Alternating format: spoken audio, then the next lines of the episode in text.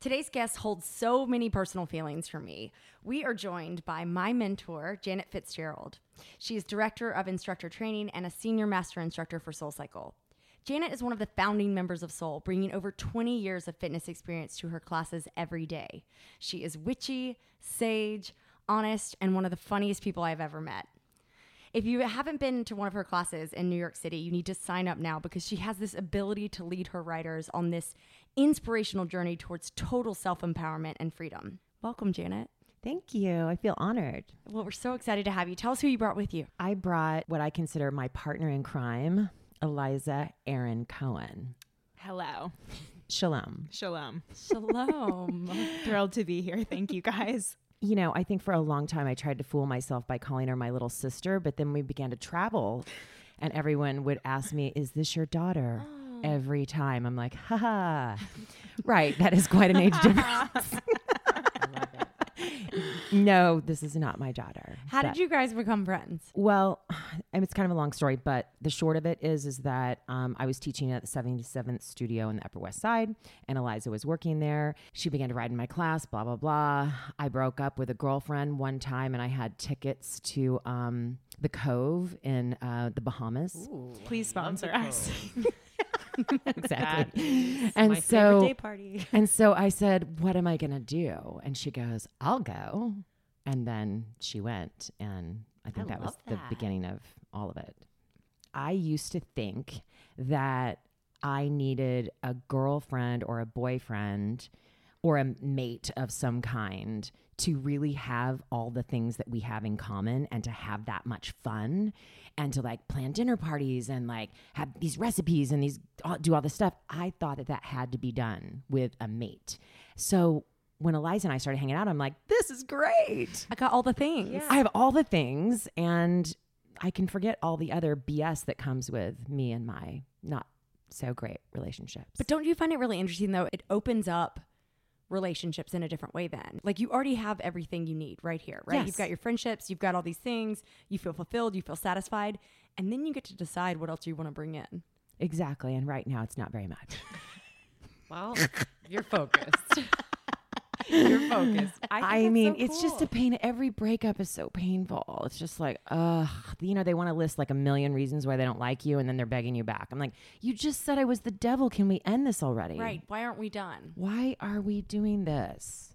So Janet, anyway, let's go back. I want to give everybody who's listening a chance to understand your full story. yes. Oh, we don't have time. Where you come from, we got plenty of time, girl.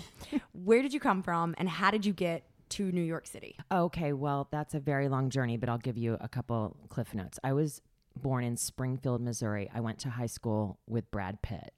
We were even in the same musical together. Stop. Music Man. Mm-hmm. True story. True story. I didn't know this. But I was a dummy because I was always attracted to the boy who had the lead, and that was his best friend, Jody Ballou. And the reason why he got all the leads was because his mother was the choir director. You see what I'm saying? yeah. Yeah. So I was Nepotism. dumb. Yeah. Of course, I'm always going for the mostly gay guy. um, probably. And but- where's Jody Ballou these days? yeah, mm, I don't know, but I'm for sure I wouldn't be into it. Somebody get into But Google. Brad, if you're out there, let's circle back, buddy. um, that was Springfield, Missouri. Then, you know, it was one of these situations. I just have to tell this little teeny tiny part because I was trying to be like a cheerleader, or I was trying to be, you know, I was always trying to try out for something. I never made it. And one year, I finally made it into the pom pom squad. 300 girls tried out. We were at Pepsi Generation High School. We were called Kickapoo, and we were going to be in the Macy's Day Parade.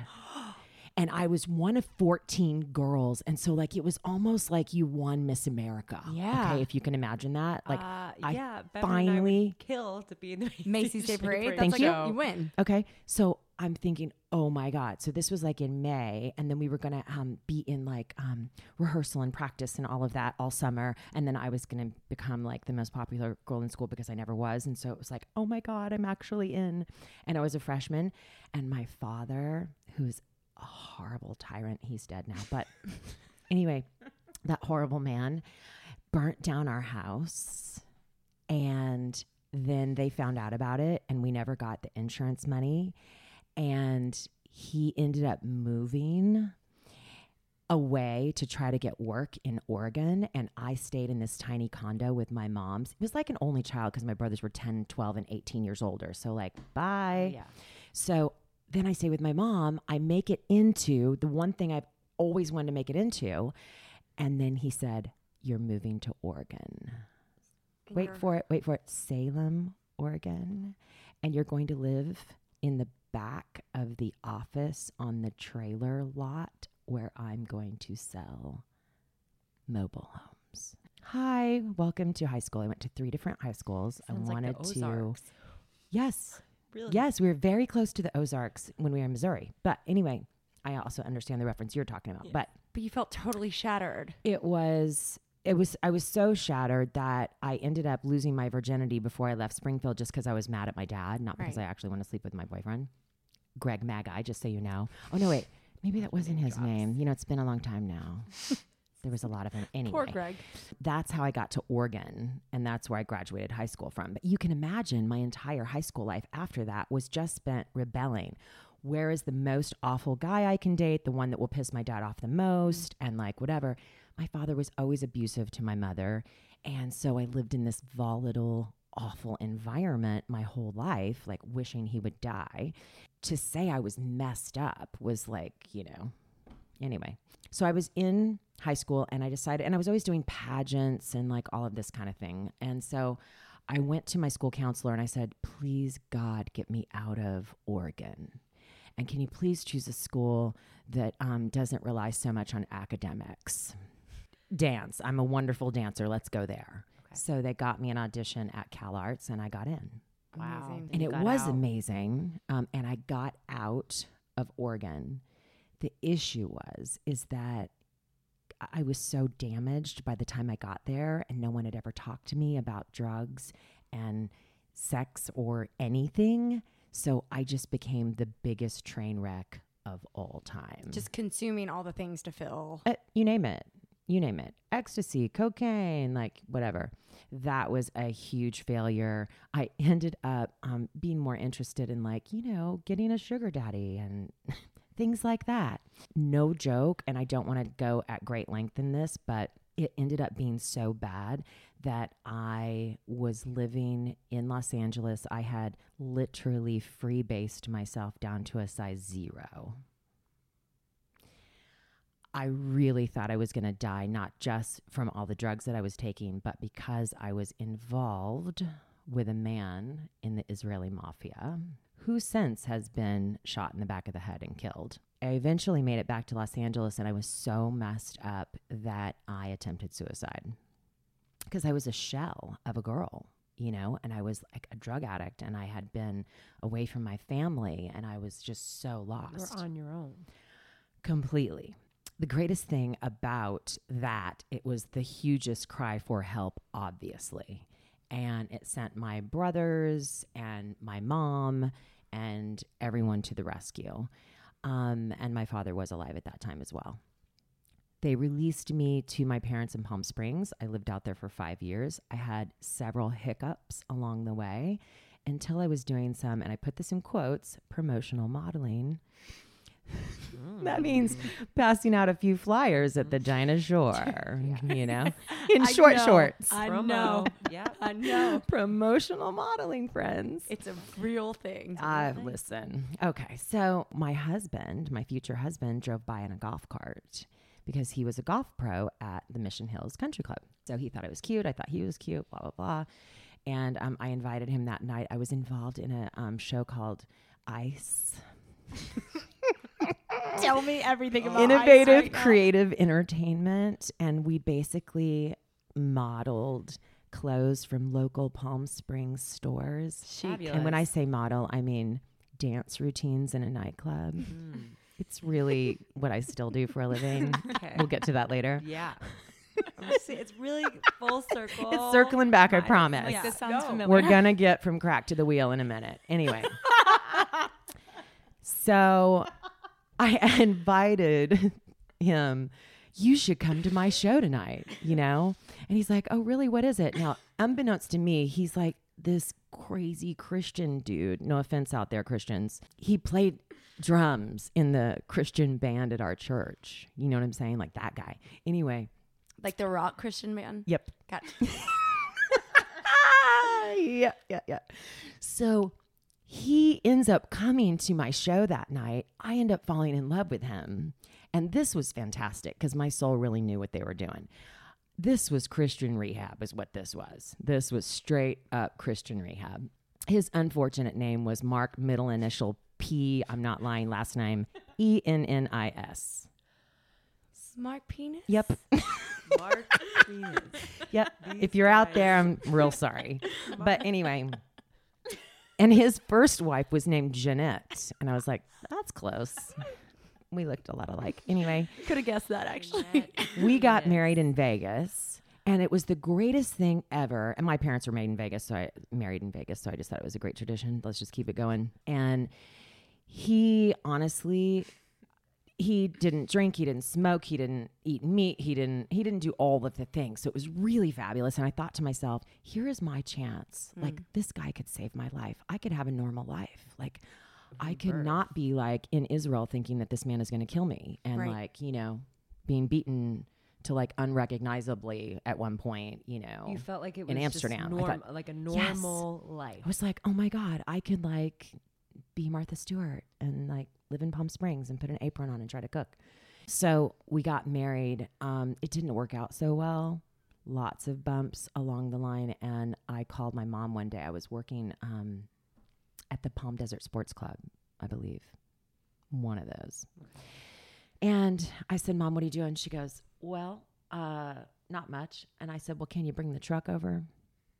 She goes, What's going on? I'm like, I'm done. I'm she done. Goes, It's done. she goes, Got it. I'll be right over. Oh. And she came over and I just loaded up all my things and like left and that was that was that thank God but I'm so grateful because it really was Christian rehab I did not drink or smoke or do anything for like you know a very very long time and I would go to church and I taught Sunday school and it was really this incredible thing that got me clean. And I always knew because they would always go like, "Oh, you should go to AA." I'm gonna really offend a lot of people right here, but like, you should go to AA. You really need to. You're an addict. You blah blah blah. I'm like, listen here, friends. Do I ever want to see cocaine again? No, not as long as I live. I don't want to take Molly. I don't want to take ecstasy. I don't want to take prescription pills. I don't want to do anything. But if I should choose to have a glass of wine or not, then that's going to be my choice. I'm not going to be hauled up in a meeting for the rest of my life calling myself an addict. I just can't do it. That's not your that's not my journey. right. Right. It may be someone, someone else's, and else's I'm like, thank Yeah. God that's your journey. Yeah. But I was just like, that's not how this is Well, going down. And also, you had the ability eh, at that point, whether it was Mark Penis or whether it was somebody else. I can't. you can't not- not say it. You I know. can't not. I know. I just, but you had that point to say, I'm going to stop right now and I'm going to go to church. I'm Yeah. going to quit drinking for the time being. And you didn't have those issues. Like you were able to, to live your life every day Yes. Yes. versus, you know, needing to have that drink right there. Which may be the difference in being a full addict and someone who was literally trying to fill a void. Right. Would you call it that? Would you call it fill a void? For me, Yeah. Um, you know, I mean, listen, I've sat in a lot of therapy. I've seen a lot of healers. I've seen a lot of psychics. I've done a lot of work. And I mean, there's a lot of theories. You know, this one therapist was like, well, I was like, you know, why do you think I want to have this, you know, very unattractive older man pay my bills? Um, and we'll just say it like that. Truth. Yeah. Right. We'll just say, we'll- let's just say it like that, friends just they were like, "Well, how did what did your dad think of you?" And I said, "My dad thought I was a princess." And well, how'd you feel about your father? And I'm like, I thought he was the biggest jerk in the entire world. I, and what did he do for you? He gave me things, and he gave me money. And that was because he felt really bad about abusing my mom. So he gave me things to make up for that. for it. Here's a necklace. I've been a jerk. Here's a so that's all I knew. I only knew to found, find other men who were going to abuse and give me things to make up for it. So so anyway, yeah. so, So, yeah. here we go. Uh, I'm gonna fast forward a little bit. I'm out. All of this. He tries to get me back later on, but like that was never gonna work. Blah blah blah. I get engaged to this other guy, and we're living in Palm Springs, and we're sitting on the couch, and we're watching. Um, and now I have graduated too. I'm still not doing drugs. I'm still not. I never did drugs again after that. Um, thank God. Amazing. I wasn't smoking and we were doing like normal drinking, whatever that's called, like wine with dinner or like just going out with your friends, you know, like whatever. So I had hit quote unquote normal. Anyway, we're watching Lifestyles of the Rich and Famous. And I said, we turned off the television. I said, Chris, I have to move back to Los Angeles. Now, you have to understand with the person who had been through what I had been through, that was like, no, you're not even allowed to drive back through Los Angeles. Yeah. No, no. all the memories. All yeah, the- that's not okay. Not that's not safe for safe space. That's not a, you know. Um, and he was like, well, talk to me about that. And I was like, well, I didn't finish what I started. And he goes, what are you talking about? And I go, I went there to be an actress and I didn't finish what I started. I'm going to regret that for the rest of my life. I have to go back to Los Angeles. The nicest guy in the entire world helps me find a little small apartment. He helped me move. We were going to try to do the long distance thing. He was just the nicest guy in the entire world. I immediately start having night terrors. And I had had night terrors my whole life, um, probably due to how much trauma was in our home. You know, I mean, we would come home and like our home would be demolished. Yeah. like our furniture would be in the backyard. Mom would be beat up. Dad, like dad would be passed out. Like it was it was a lot of trauma. It was not you know. I were having i was having these night terrors so i couldn't sleep at night. I would try to sleep during the day stay awake at night and the night terrors were so frightening because if i went to bed and i had a glass of water by my bed and a book and some lip gloss because you know i can't be without it. It looks like that. So you wake up in your dream and you think you're awake. So when the room starts to shake and and things start to fly around the room and you're having the, like these crazy like the like the devil's gonna come and get me moments it's you think you're you think you think it's real It feels fully real because like it's the exact real. same image you close your eyes to. Yes. Oh and then when you really do wake up, you still don't know if you're awake or if it's stopped. Like it's literally the most terrifying thing in the world. So I was calling my friend Brenda, who lived in Palm Springs, um, because all this while I was like in Palm Springs. I was teaching aerobics. That's when that whole career started. And I was like doing bikini contests and like I did that my whole life. Mm. Yeah, super proud. Um, anyway, she said, Janet, you have got to stop. You can't call me at two in the morning. We've got to get you some help. You really need to get some counseling. I want to get you a session with this woman named Lorna Terrell. And I was like, Who is this woman? And she's like, Well, she's kind of like a spiritual teacher slash psychic. And I'm like, Brenda, I cannot even afford top ramen. There's no way I can even like get my little car out to Palm Springs for this session. She's like, Don't worry about it. I'm going to pay for it. You have to get some help. I'll never forget it. I drove up in my red Toyota Tercel with red nails, a red silk shirt, some red lipstick, Casual. casual. But like also no idea that I was wearing that until she brought it to my attention. You know what I mean? Yeah. So she opens the door and she goes, Oh, oh my goodness. Hello there. That's a lot of red. So nice to meet you. And so I came in and she's like, Did you bring your questions? And I'm like, I did. And so she goes, All right, now just go ahead and sit down. Let's talk about this. She goes, I'm going to use some tar- um, tarot cards, but I need you to know. Tarot. Yeah, yeah. tarot cards. And she goes, I, I need you to know that that's really just so that I can gain information. You see, it's kind of like the Akashic Records. It kind of just helps me open up to them, and you're going to tell me some information that's going to help a whole lot too. So go ahead. What's your first question? And I said something like, um, Well, I was wanting to know if, you know, like I'm going to get my SAG card. You know, Question one.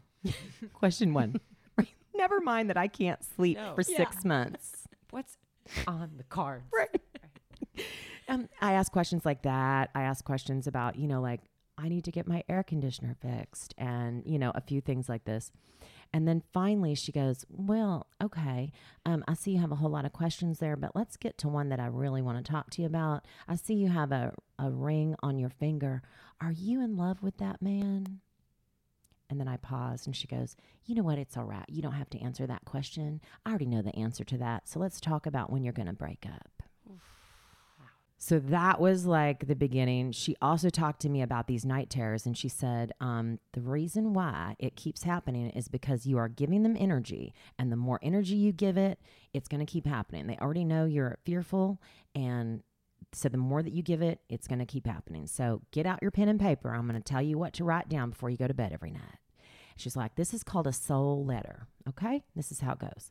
And so she would she taught me exactly what to write, dear soul. And like you would have to write it in a very particular way because if you didn't, there could be a risk of like illness or like all this other kind of strange Bringing things. some sort of other energy Yes. in you weren't anticipating. Yes. Just by the power of your own words. Exactly.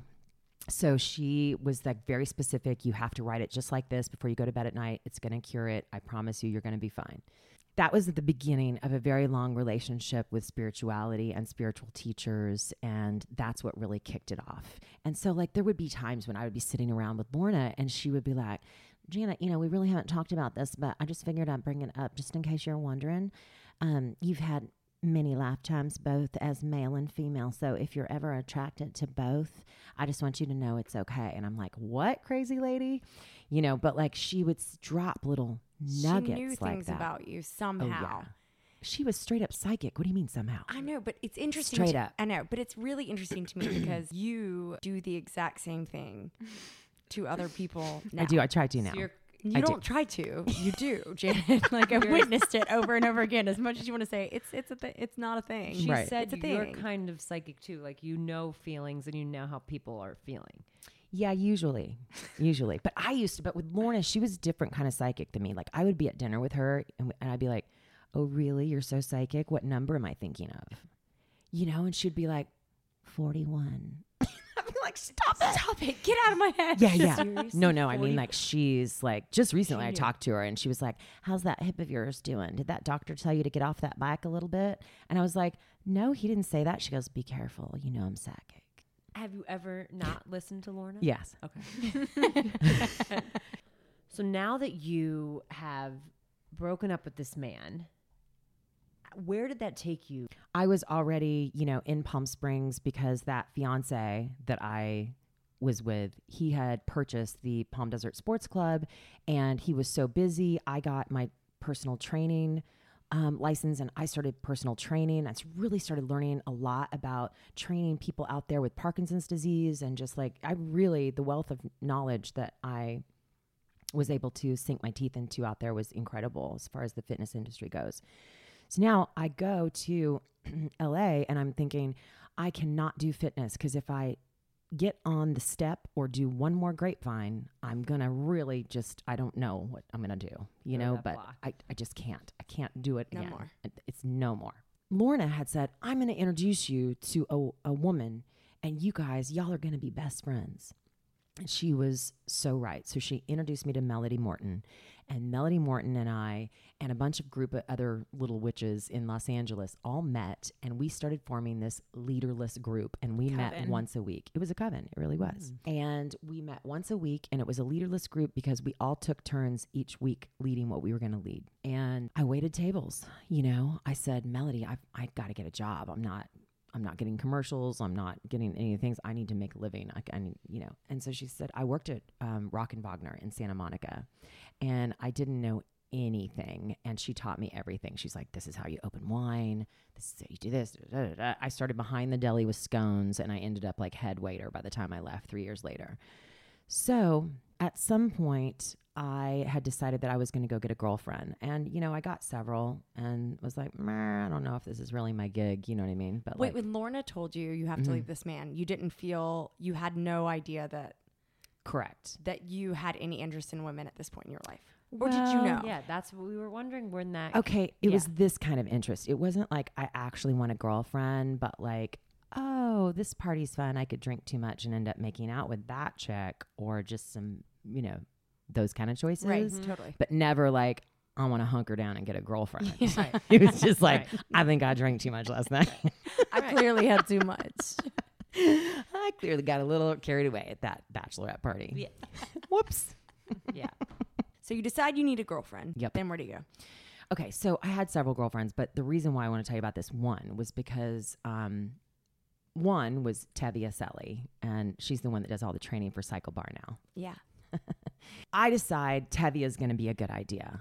It was really probably the worst relationship of my entire life, and she will admit that too. So if she's listening, I won't feel bad. We were together for seven years. I get really depressed. We're living in Burbank. That's not the other reason I'm depressed. the Sorry, depression. 818. 818. So sorry. F. I'm, oh yeah, it was bad. And we were living in a condo in the 818 and I take to the couch because I'm so depressed because I'm not doing any of what I want to do. So I'm not doing fitness and I'm not acting, and I'm a lesbian and I'm getting fat and I'm on the couch. Like it's just it's bad news bears, you know what I mean? So I had these great friends, Janet, Robin, and Carrie, um, and they were like, "You have to come spin with us." And I'm like, "I tried that one time. I hated it. That's exactly what I said. hated it. Hated it. I don't ever want to do it again. That's for other people, but it's definitely not, Not for me. me. Okay.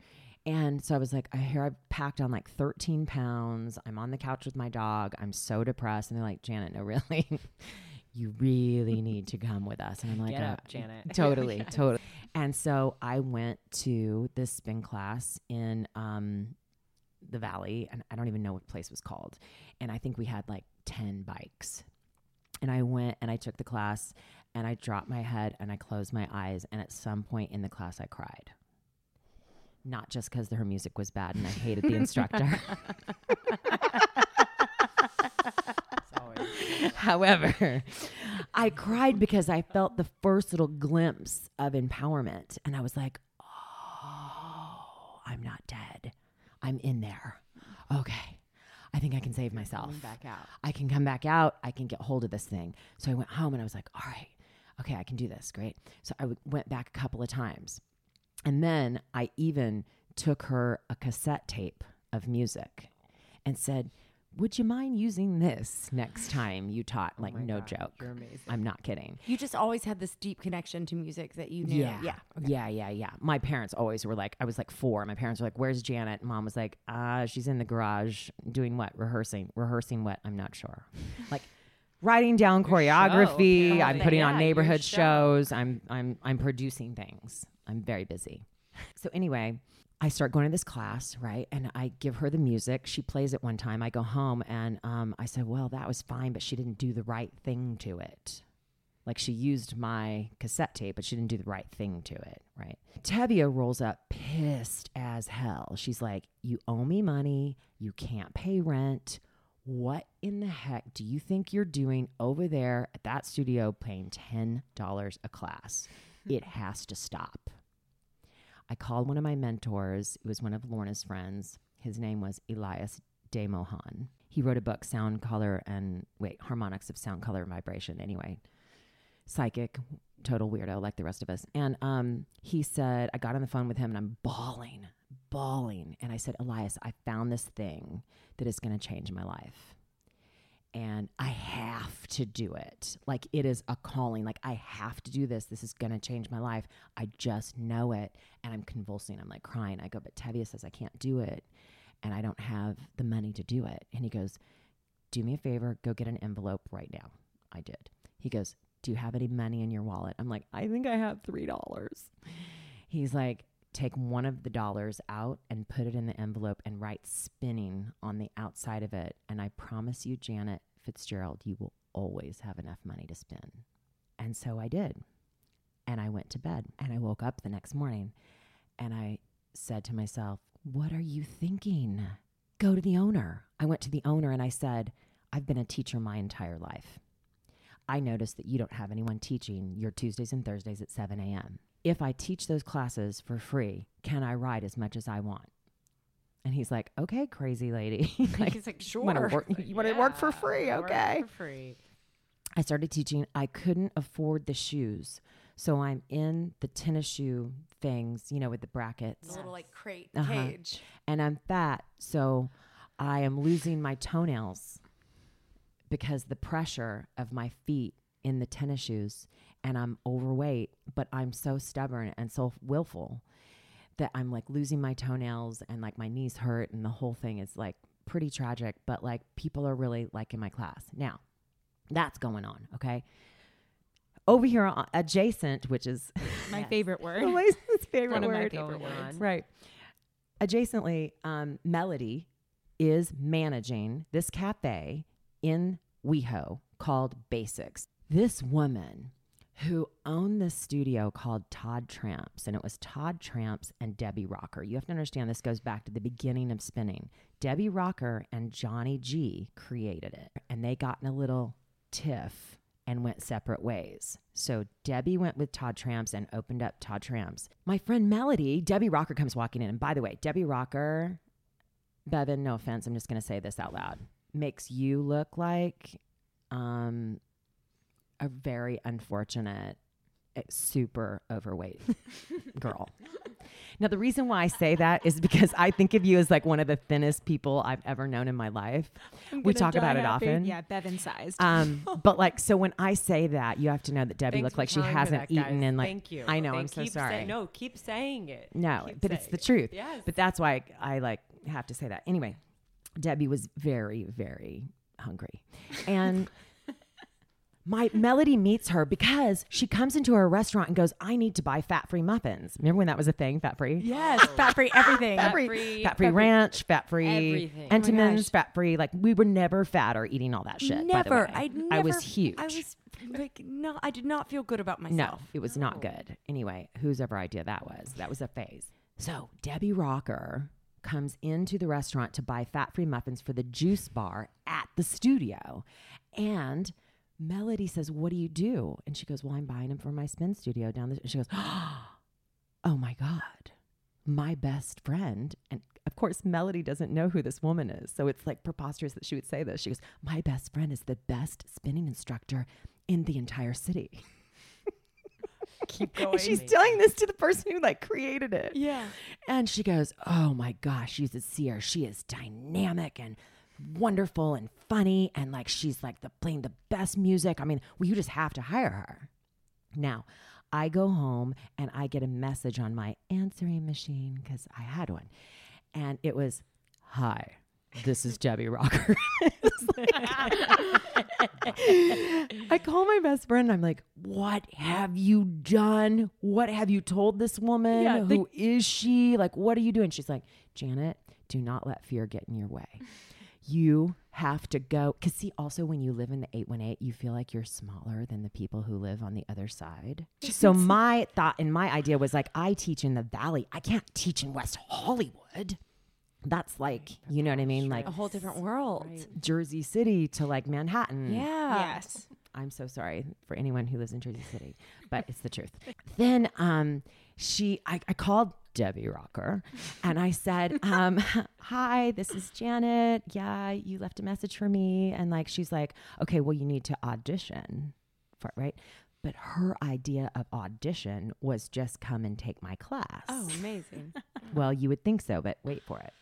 So I drive my little car to WeHo and I get out and I go to the front desk and they ask me to pay $11 for the class. So I write an $11 check to Todd Tramps and I just pray to God it doesn't bounce. Right. Because I don't have a dime to my name. So I was like, oh shit, right? And I think that I'm fat. So I have on a wife beater and I'm not like thinking back, like I was probably so gorgeous. I would just probably kill to look like that right now. A wife beater, heavy black sweats, and a um, flannel around my ass because you know that always makes it look smaller. Yep. What am I thinking? A big red checkered flannel. Over. Thank you, Melissa Etheridge. That was a Yes. very bad trend. Anyway, and a baseball cap. So if you got it, you've got the look, long Yep. hair. Like I'm hot, but like also insecure, obviously. I have to take the class. And when I look at how thin this woman is that's standing in front of me, Debbie Rocker.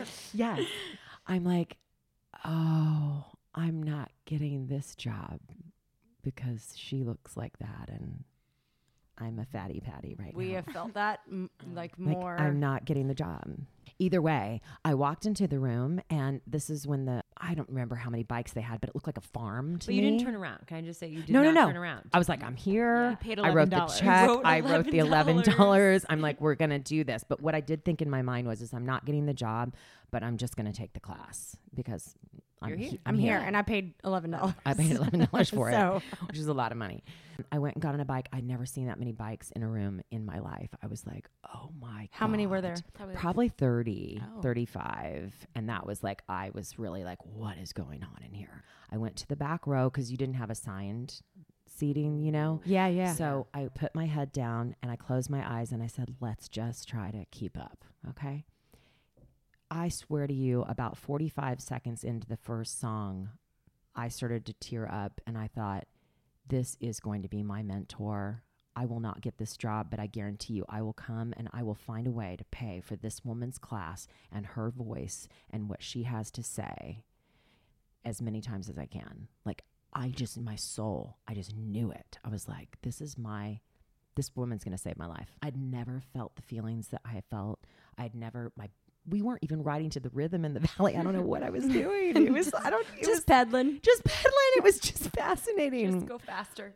yeah, faster, and then here go faster than that, and then I don't know. It, it was wild.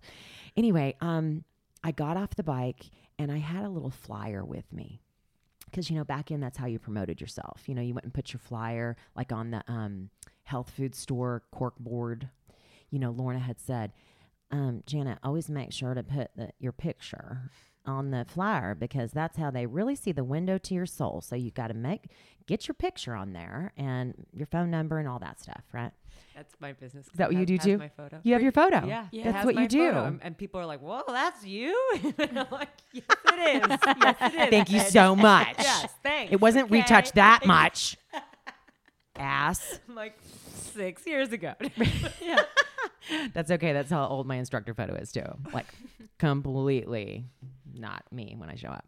Where were we? Oh, bike farm. Da da da. I go back and I'm thinking to myself, God bless us. Let's just get out of here. This woman probably thinks you're a total train wreck. And I hand her my little flyer and I'm like, well, this is kind of what I'm doing right now. And it said like something weird like transformational color fitness. like I don't know what it was.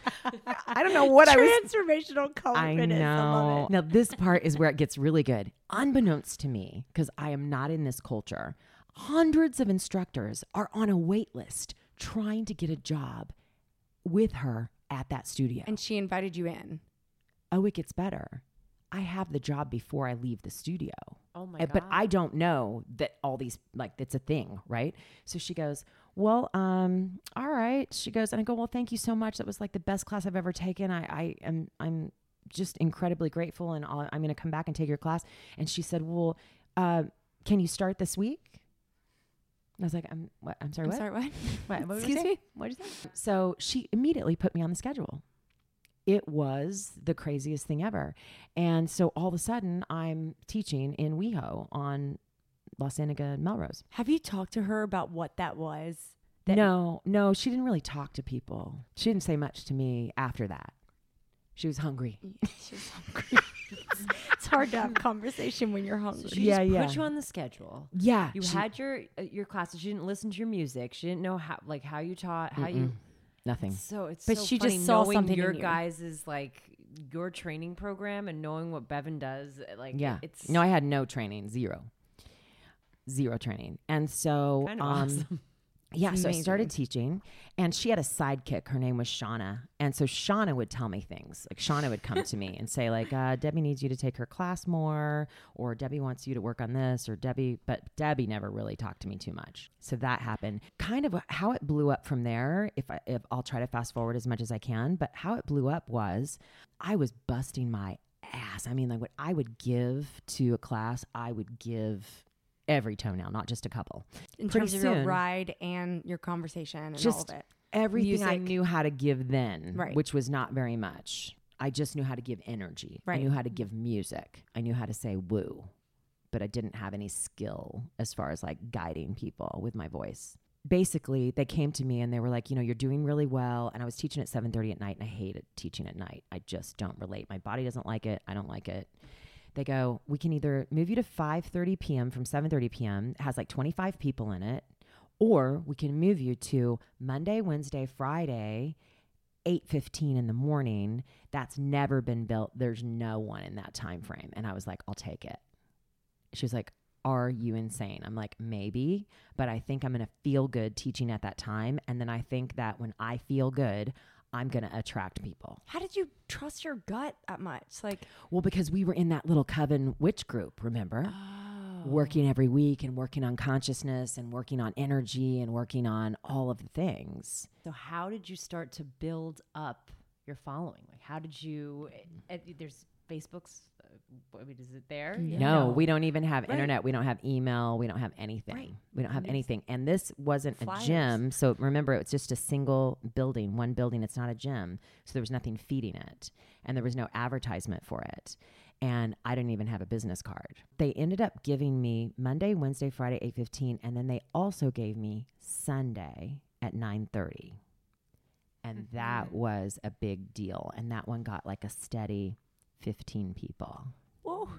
Big time. It's really interesting though that your Sunday, Uh huh. Yes. because yes. now your Sunday service is the class, is the coveted class, and you can't get a bike in there. Can't Like get a it's bike. like you gotta, you gotta, your hand has to be ready Yeah. to go at twelve o'clock. If it's not, and you still might not get one. it's definitely my most favorite class of the week for sure.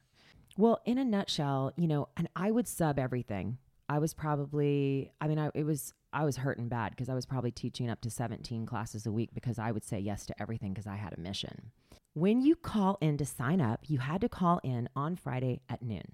The history of the studio was that there was only two women who sold out. One was the owner, which was Debbie Rocker, and the other was this woman who owns her own studio in LA now, who is an icon. Her name is Andrea Lewent. And all the rest of us had like two, three to 15 people in our classes, and that was going to be it. And I made $3 a head. So when I had two people in there, I made six. When I had, you know, and that was just the thing. I got my name Spin Pimp because I didn't meet anyone without inviting them to my class but that it wouldn't end there. I would be like, here's my number. Okay, what's your number? Okay, I'm going to call you. And then I ended like this. If you decide to come and you want me to book you a bike, you need to know one thing. If you show up, I don't get charged. I get to guest you. If you don't show up, they take it out of my paycheck. So I need you to be honest engine with me. And if you're going to commit, I need you to commit. Was And that I- truth or not? Yes. It was partial truth because the truth was is that I had to pay for them anyway. Got it. So in other words, if the class was 11, I probably got $9 taken out of my paycheck for that guest and I didn't want to pay for someone who wasn't coming. Yeah. Does that make sense? Totally. Mm-hmm. So like I, I white lighted a I've- little bit, Yeah, so smart. but cuz because I didn't think they would come if they knew I actually had to pay out of my little paycheck, Yeah. Right. but I did.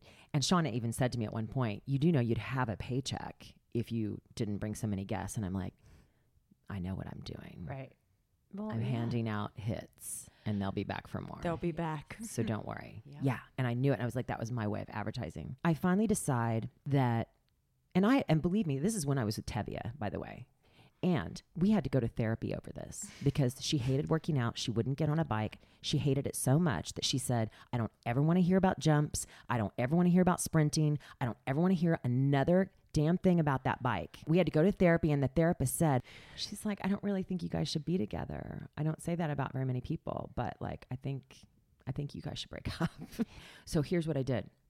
Um, first of all, I said to myself, I know for a fact now, because with my toenails falling off and all those mini classes and all that stuff, there's no way I could take Debbie's class anymore. So I would sit outside of Debbie's class and just write down everything she has to say.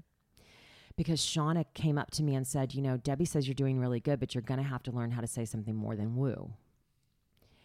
And so I said, okay. So I would sit outside her room and I would write down everything she said and when she said it.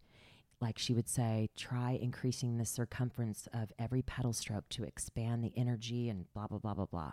And I would write it down and I would write it down how she would say it in the swell of the music. And I would think about it and I would try to put it into my own words because I didn't want to just copy her, but I wanted to like continue to develop my way of leading but I always felt that I was better than she was at putting the music together. So when I would sub for her, it was the golden ticket because I would come in and I would do Debbie Speak, but I would play Rocket Man and Where the Streets Have No Name and music Janet that they music that they knew. Whereas she played mostly back in the day, like very electronic Right. The basic mixed with music. lesbian tracks. You know what I mean? Like Melissa Etheridge and then the Chemical Brothers. I'm not mad at it. Like I thought I was here for it. I was I mean, I definitely played both those musicians in one playlist before. last week. maybe, maybe, maybe it was today. I don't know. yeah, totally. But anyway, so um I, I got a lot of writers that would come take my class because they would take my class and they'd go like, whoa. And they could feel all the feelings because how I why I reason, really wanted to teach was because I wanted that moment toward the end of class where it felt cathartic and like you would cry and you would have all the feelings and like that's why I wanted to do it. Long story short, I said to Tevia, I've got a plan. And she did not care about it. But I said, You have to support me in this one plan of mine. Please, I'm begging you. So I began to tell all of my classes at this date in a couple of weeks, I'm going to be bringing tons of people to this class. And so it's going to sell out. And I don't want my regular folks that have been supporting me this whole time to not get a bike. So I just need you guys to know I know you usually just roll in for this class, but I need you to call in sharp at noon on this particular Friday for this particular class.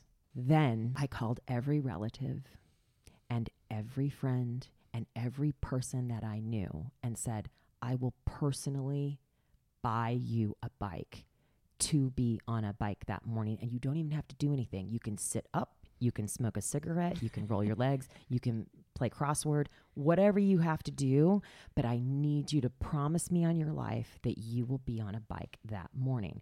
And we had increased bikes now. I think we're like up to like probably like 50. We have a lot of bikes in the room. Yeah. Right. Then I put a playlist together that was what I thought was going to be the slam dunk of a lifetime. All right. We started with Hotel California. We probably went home to Where the Streets Have No Name. Probably got Freedom George Michael in there. Who knows if we heard No Diggity? Who knows, right? Mm-hmm. Everyone in that age bracket was to see Jesus if it were up to me. Buddha and Jesus were coming to the party. That was what was happening. And I painstakingly went over this playlist. They called me and they were like, Your class is sold out with a huge wait list. It was unheard of. That happened. I was thrilled, but still on the edge, right? So I made this special playlist. I have my cassette tape. I wake up the morning and it is pouring down rain in Los Angeles. Now, kids, 911. I called every one of my friends who had promised to be on a bike that I had paid for essentially and said, like, you better have your ass out of bed. I mean to tell you one thing. You better be on that bike. You said you were going to be on that bike, and that's where you're going to be this morning. Because I knew that I had the goods. So if I displayed a supply and demand situation and we actually turned people away, that was going to be the key. I'm like, there better be people that do not get into this class this morning. And that is exactly what happened. I showed up.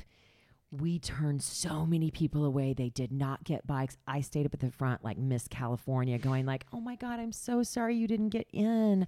Okay, you just you know what? Sign up right at noon next Friday. All is good. You'll get right in because this is just because I brought a lot of people today. So just make sure that you, you know, like I'm just Yeah. relentless pimping, relentless. That class happened, and I kid you not, Jesus absolutely was in the room, Buddha, and any other angel or guide that I've ever known in my entire life. People were practically falling off their bikes and screaming my name as we crossed the finish line. Like it was, what? Okay, so I was like, and then I get home and I'm like, oh, and I knew. I knew that that was the beginning, the very beginning. So what I started to do was is I started to pimp out the Saturday just like that. And then I made goals. I pretty much never taught without bringing someone new to my class, which took a lot of work on my part. Like dragging each person one by one to my class without even a business card. I'm like, grab a napkin and write my number on it and Yeah. like my schedule and whatever. So it happened that I, I sold Sunday out every Sunday and then I started selling out every Saturday, Sunday. And then I sold out every Friday, Saturday, Sunday. And then it was Wednesday, Friday, Saturday, Sunday, Monday, Wednesday. So every class I taught, you couldn't get into. You took it one class at a time. That's it. And then Richard Nanula, who was a writer of mine, and he was the CFO of Disney. Him and his wife took my class, and they had some hard times in class because of she had a difficult pregnancy, and and claimed that my class really helped heal, and they really just loved my class and they loved me. And he was leaving Disney to go to Starwood in Connecticut. And he was to, you know, level up as the guys do, right? He was going from CFO to CEO. He asked me if I would move to the East Coast and open up a spinning studio and then he would put up the money for it. And I said, no. because I was still, my life was in Los Angeles and I still wanted to be an actress and I was still going down that road. And you were still with Tevia. Yes. So they come back to me a couple weeks later and say, uh, okay, well, how about we give you the money to open one up here? And I go, and how is that serving you on the East Coast? And he goes, well, it doesn't.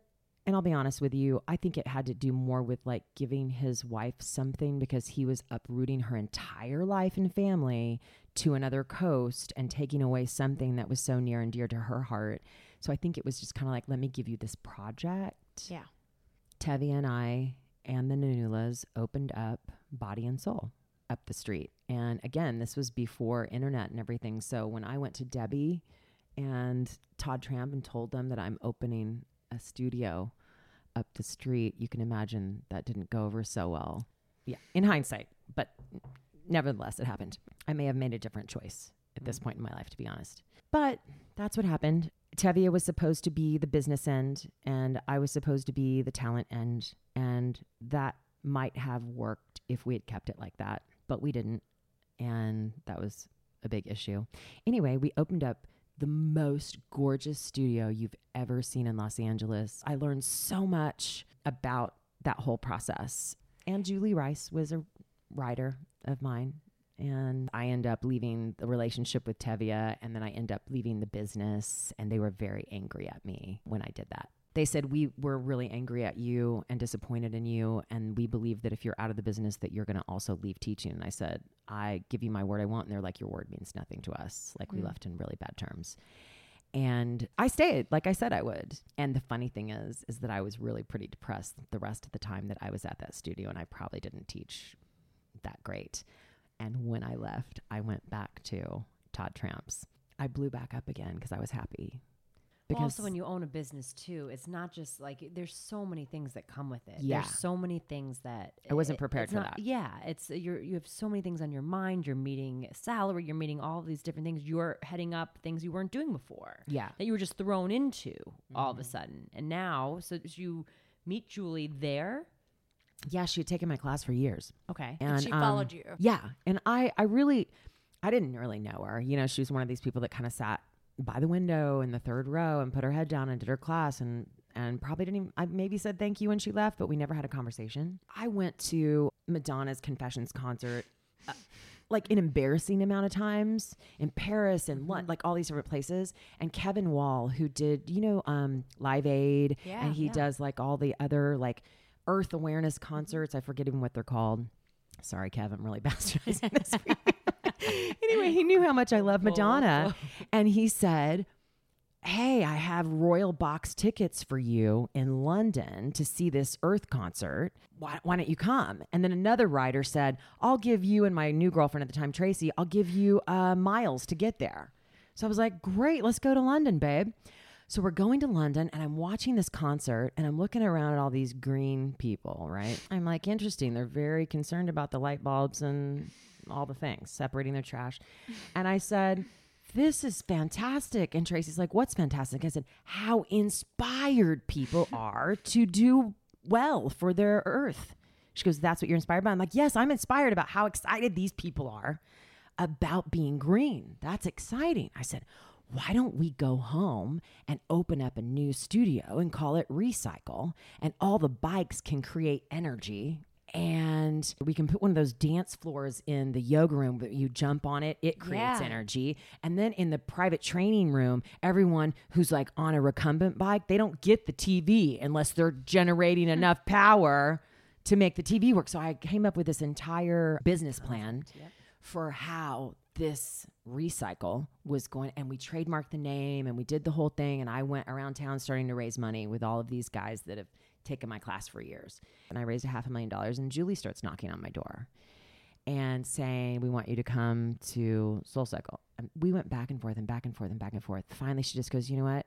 Okay, let's stop negotiating. I'm going to bring you here. with your girlfriend for three weeks in December. I'm going to put you up in an apartment and you can teach for three weeks. I'm going to make you the offer at the end of the three weeks. If you take it, great. If you don't, I promise to leave you alone. So I said to Tracy, let's go on vacation for three weeks in December to New York. York. It sounds great. I never intended on taking the job. You have to remember, Los Angeles work ethic is a little different. Yeah. Teaching four classes in Los Angeles is full time job, yeah. and in New York, it's twelve to fifteen. Yeah. So I come. She puts me on. First of all, she puts me in like a four floor walk up on the Upper West Side. Illegal. Thank you. With no laundry. Illegal. like, what is she thinking? Julie. And I'm walking her in those bad Sketcher, uh, you know, the big thick Shape Sketcher ups? Oh, shape ups or something. Yeah, I yeah, shape that. My feet are killing me. Oh my god. You I, were must have been an infant. I was in middle school and I loved shape ups. And it was raining, and I'm like slopping my laundry to the fluff and fold down the street, and I'm teaching like 10, 12 classes. I am so unhappy. I finally go to Julie and go, Julie, listen, I'm so proud of you girls. Just this is incredible. I need to go home now. I'm real unhappy. I'm this is not for me. Okay. Thank you so Worst much. Time to bring you here. Thank you. well- Thank you so much.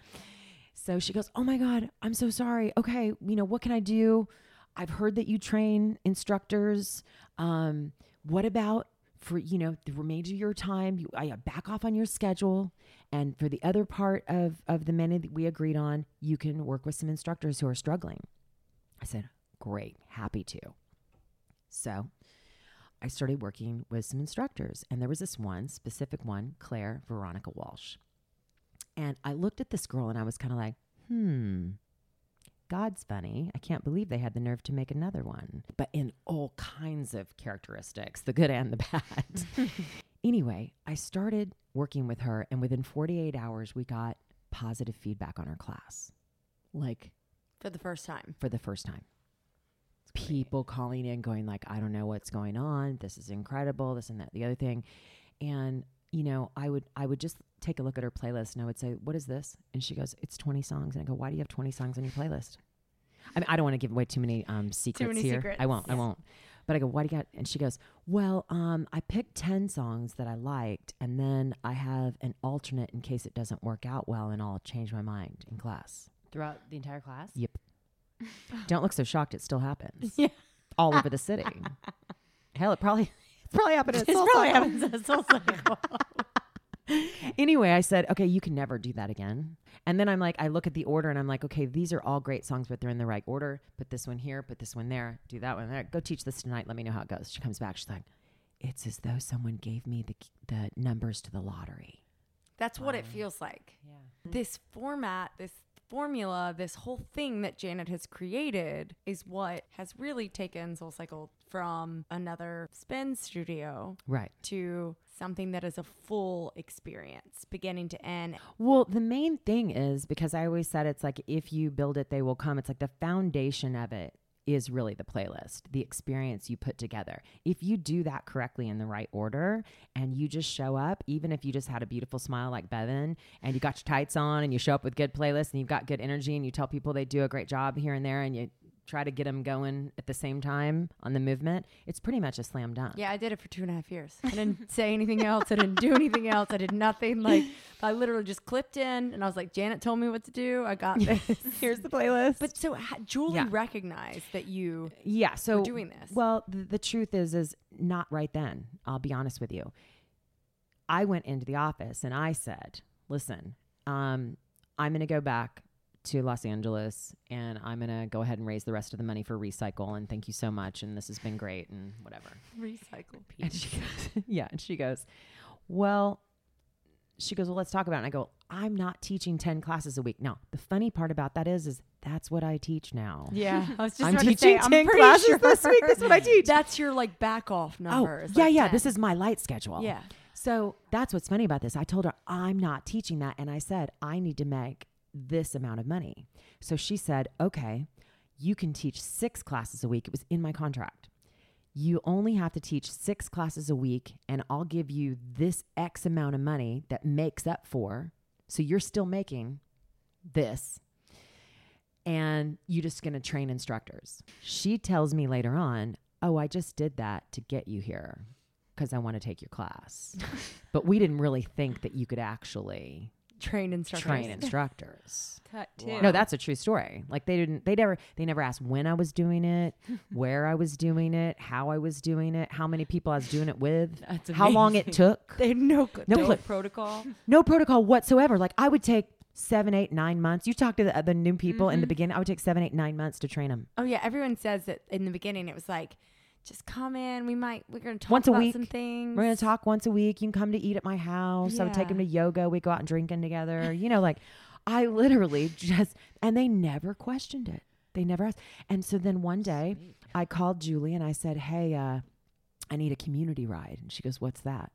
And I said, Well, it's a free class to the public because I don't want to torture these fine people with these classes because I don't know if these kids can actually teach or not. I said, But I need to see if they can teach in order to say, Julie, this is worth putting on the schedule. So it works for me because I can watch this class. It works for it. It looks like a lovely give back for SoulCycle if we're offering something free for maybe some people who cannot afford it. So it's really just a win for everyone. And then the kids get a real room that they can see if they could actually lead or not. So you tell her you want this community ride, and she's like, "All right." She's just giving you what you want. so you'll stay. Like we probably don't even need instructors that bad. Like I don't even think that we were, you know what I mean?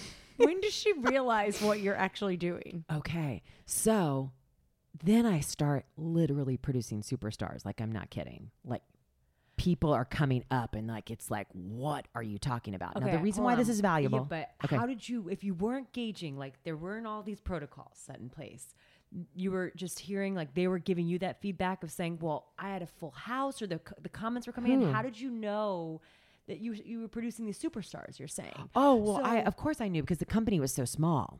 Okay. Yeah, yeah, So the you company just was knew so that small. Then they were turning over, like they were getting a lot of riders. Yeah. And they were getting positive feedback. Yeah. So obviously, and Julie was taking the class, going like, "What are you talking What is about? this? Got it. Like, Like how is in the world? Because remember Ruth, right, who went to Flywheel, who was their partner, told them before she left, you can't train someone to be an instructor, so you're just going to have to go out there and find all of the most dynamic instructors across the country or in the city in order to teach. And I said, ha, ha that is not true. And Okay, I can teach someone how to be an instructor.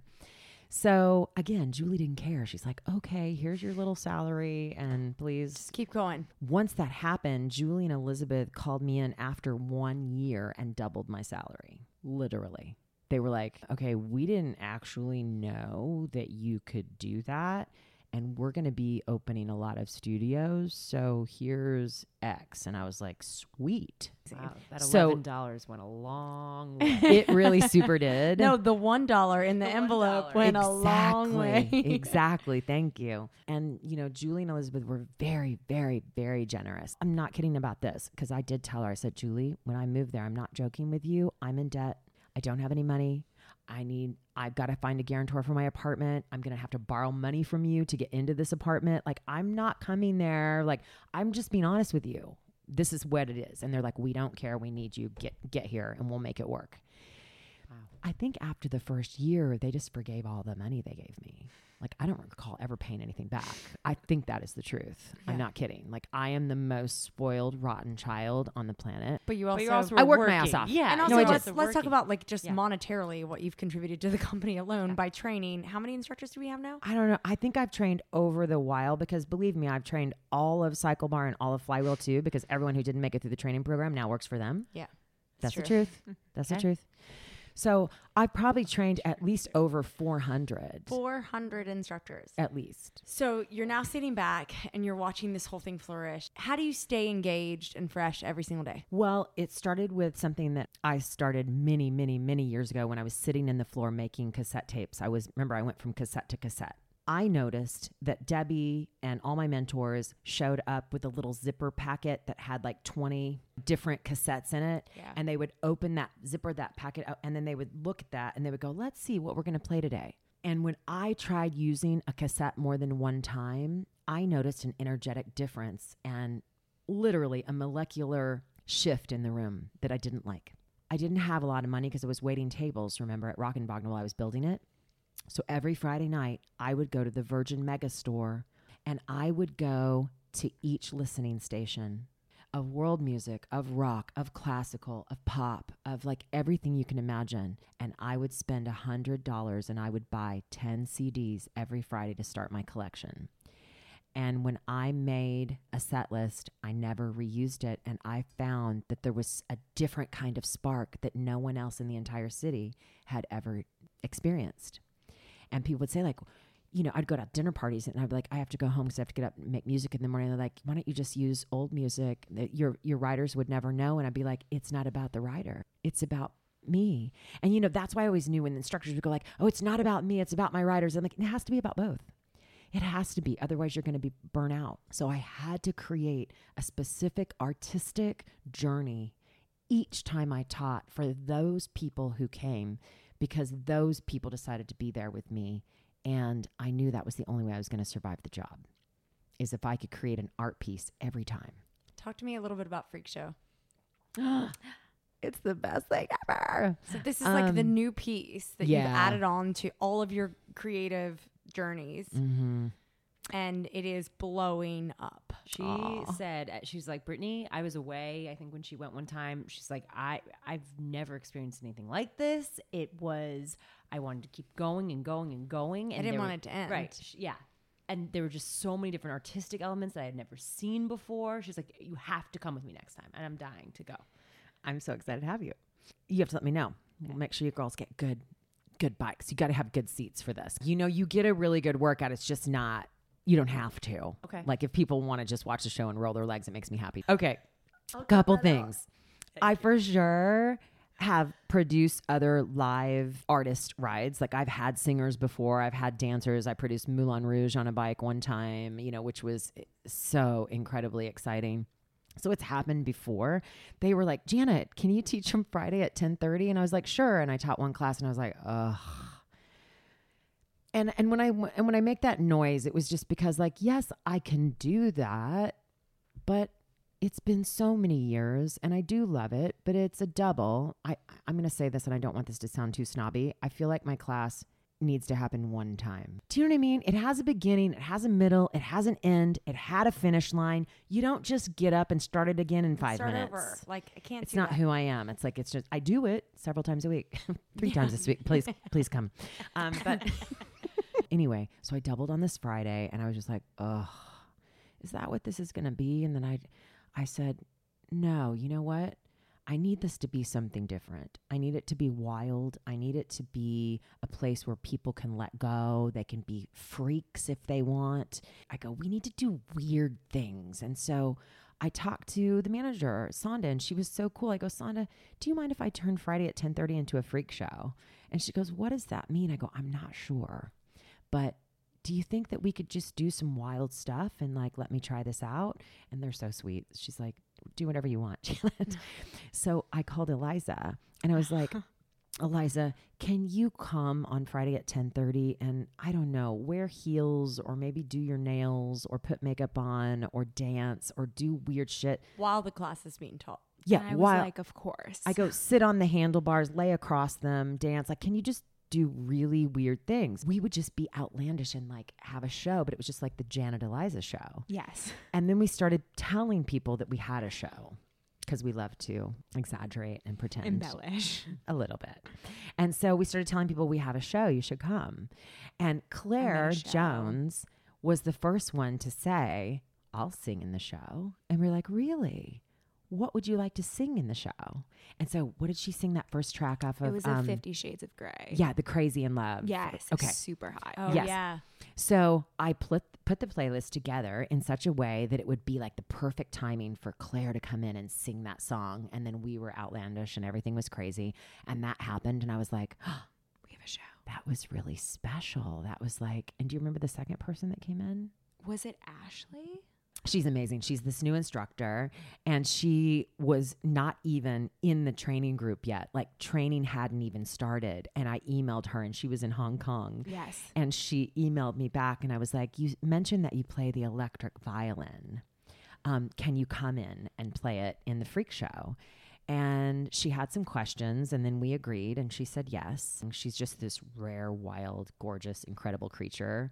And she'll just play like one note, and the whole audience is just like falling, on- like dying for them. Like, she should be we the could get naked. Um, Claire could have like a nip slip. We slip. do We could do, and, and at the end of the show, everyone goes like, "Oh my god, the violinist." We're What's like, her "We're she played one song, lady. What I'm, what like, about bleeding me?" Out and You know, we're like killing first time. ourselves. Yeah. So then it was like, oh, so Claire is a regular and like Ashley's a regular. And so they would do stuff like this. So Claire Jones would be like, well, I don't know if I can commit to every week. And I'm like, how about a hundred dollars? And she'd be like, I'm there. So I began to realize that just like Julie Rice, money talks, and everyone's a lot happier when they're making money.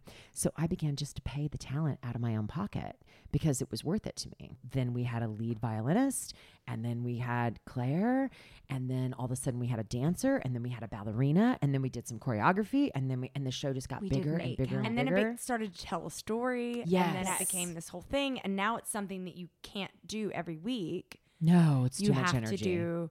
I do a we do one matinee a month on Fridays at one, and then we do a night show at It's a full p.m.. show. And what's so fun about it is it's like you push go and you just kind of don't know what's going to happen. You know, like it's this wild train ride Mm-hmm. because like it's like a burlesque show. So not all of it is completely thought out. Like this one time I saw some guy looking at one of those stupid watches that light up in class. Oh, and I'm like, amazing. excuse me, sir. Excuse sir. Are you okay? Come up here to the front. Please, please get off your I was bike. there. So then they get off and they'll be like, Nurse Eliza, which is how she got her name. Yes. Like, please check his vitals, which means gives him a lap dance. So he's unclipped. He's sitting on the podium now, and Eliza's in. He was a hot in the dark, and, too. And yeah, and literally Not just like literally like touching the the nape of his neck. yes, unreal. Anyway, this No, is yes. just the beginning Yes. of what Janet is creating, and we really quickly want to talk about what your next step is, Okay, what you guys are creating, Yes. what you're doing now. we are doing a podcast. It's called Witch and Famous. Love name. So, Witch and Famous, it's two different things. It really, in my mind, started out as a docu series because I want to go back and interview every healer, every psychic, every spiritual teacher, every breathing circle leader, every shaman, like that I That's ever impacted you. Yes. Okay. In the last like 25, 30 years. And Lorna was the first one that I asked. And of course, she was like, oh my God, Janet, of course. You know, I was an actress in many lifetimes, so I'm real good on camera. And I'm like, oh, I know. I remember you were Carole Lombard in that last life. And she goes, that's right. She said, um, let me tell you something. In the next two weeks, I'm going to be going in for spinal fusion surgery. So I'm going to need a couple of months to recover. But then you all can come down because you know what? I'm writing a book and this will be real good advertisement to promote my book. And you know what else? Before we get off the phone, I just want to tell you that I think that the information that I'm going to be channeling after this spinal fusion surgery is going to be so much greater because I think I'm kind of clogged up through the century, you know. So this is going to be. We're going to be going to Texas in October to get Lorna on camera. Stop it. Shut your I'm face. So excited. So I could excited die. too. Like selfishly, burst. I can't handle it. no, Like, I, I. I pinch myself every day. So the podcast is going to be both. It's going to be like we're going to be interviewing her on the podcast, and while we are shooting a documentary that eventually they'll be able to see. like parallel channels. and in August, we're going to the person that told me three to five times on the bike, Right. St. Thomas, Virgin Islands. We're getting her on camera in August. What's really cool to me though is that like you guys have built this friendship and now Janet is getting to share all of her spiritual leaders with Eliza and Eliza's going to experience them for the first time. It's uh, you know not to be too wacky, but we're wacky, so we'll just go ahead and share it. We're already experiencing really wild Yeah. spiritual things happening to us. Our home has never made this many noises. Just so you know. like, you guys, yes, the- so that you, uh, we may still include this, but the fire alarm's gone off during Janet's. There's, during a, her there's no fire. There's no fire. There's a literal hum that Hum's has started to happen. The our we've never had the ice bucket ever make noises. We always have something chilling in there. There's something special about your energy. really like I'm really excited. She's can't wait. literally no, I can't tell him how I think I know you. That's tell really us. weird. You have to tell no, us. No, it's going to be the biggest. You're going to think I'm the biggest whack job in my entire life. Uh, what's us? It's Yeah, probably not, but but I'm just going to go ahead and say it. Fine. Okay, my super sketchy. We'll call it 18 to 20 something life. Like, not proud of this. I just want to be very clear when I say this out loud. I just okay. I had a few abortions, and I think this little one was one of them. Like, I'm not kidding. Now, I'm- just because I, was said like, that, no one's ever coming to my class again. no, no. No, but I do believe that we run into these other souls that we've, you know what I mean? And I like this little one has brought so much joy to my life and we have so much fun and it's kind of ridiculous how much time we spend together and how much fun we have. And so I think this spiritual experience is supposed to come full circle and she's supposed to meet these healers and teachers and I think it's going to impact her life in a crazy way. And I think it's really exciting to see how it's going to impact your life second go around. Totally. Well, we've also helped each other be really healthy. We have this thing called um, not another morsel. Hold that because we're going to get into that. Okay. Yes. On that note, we cannot wait for Witch and Famous. We will tell everyone where to tune in, and we ourselves cannot wait to tune in.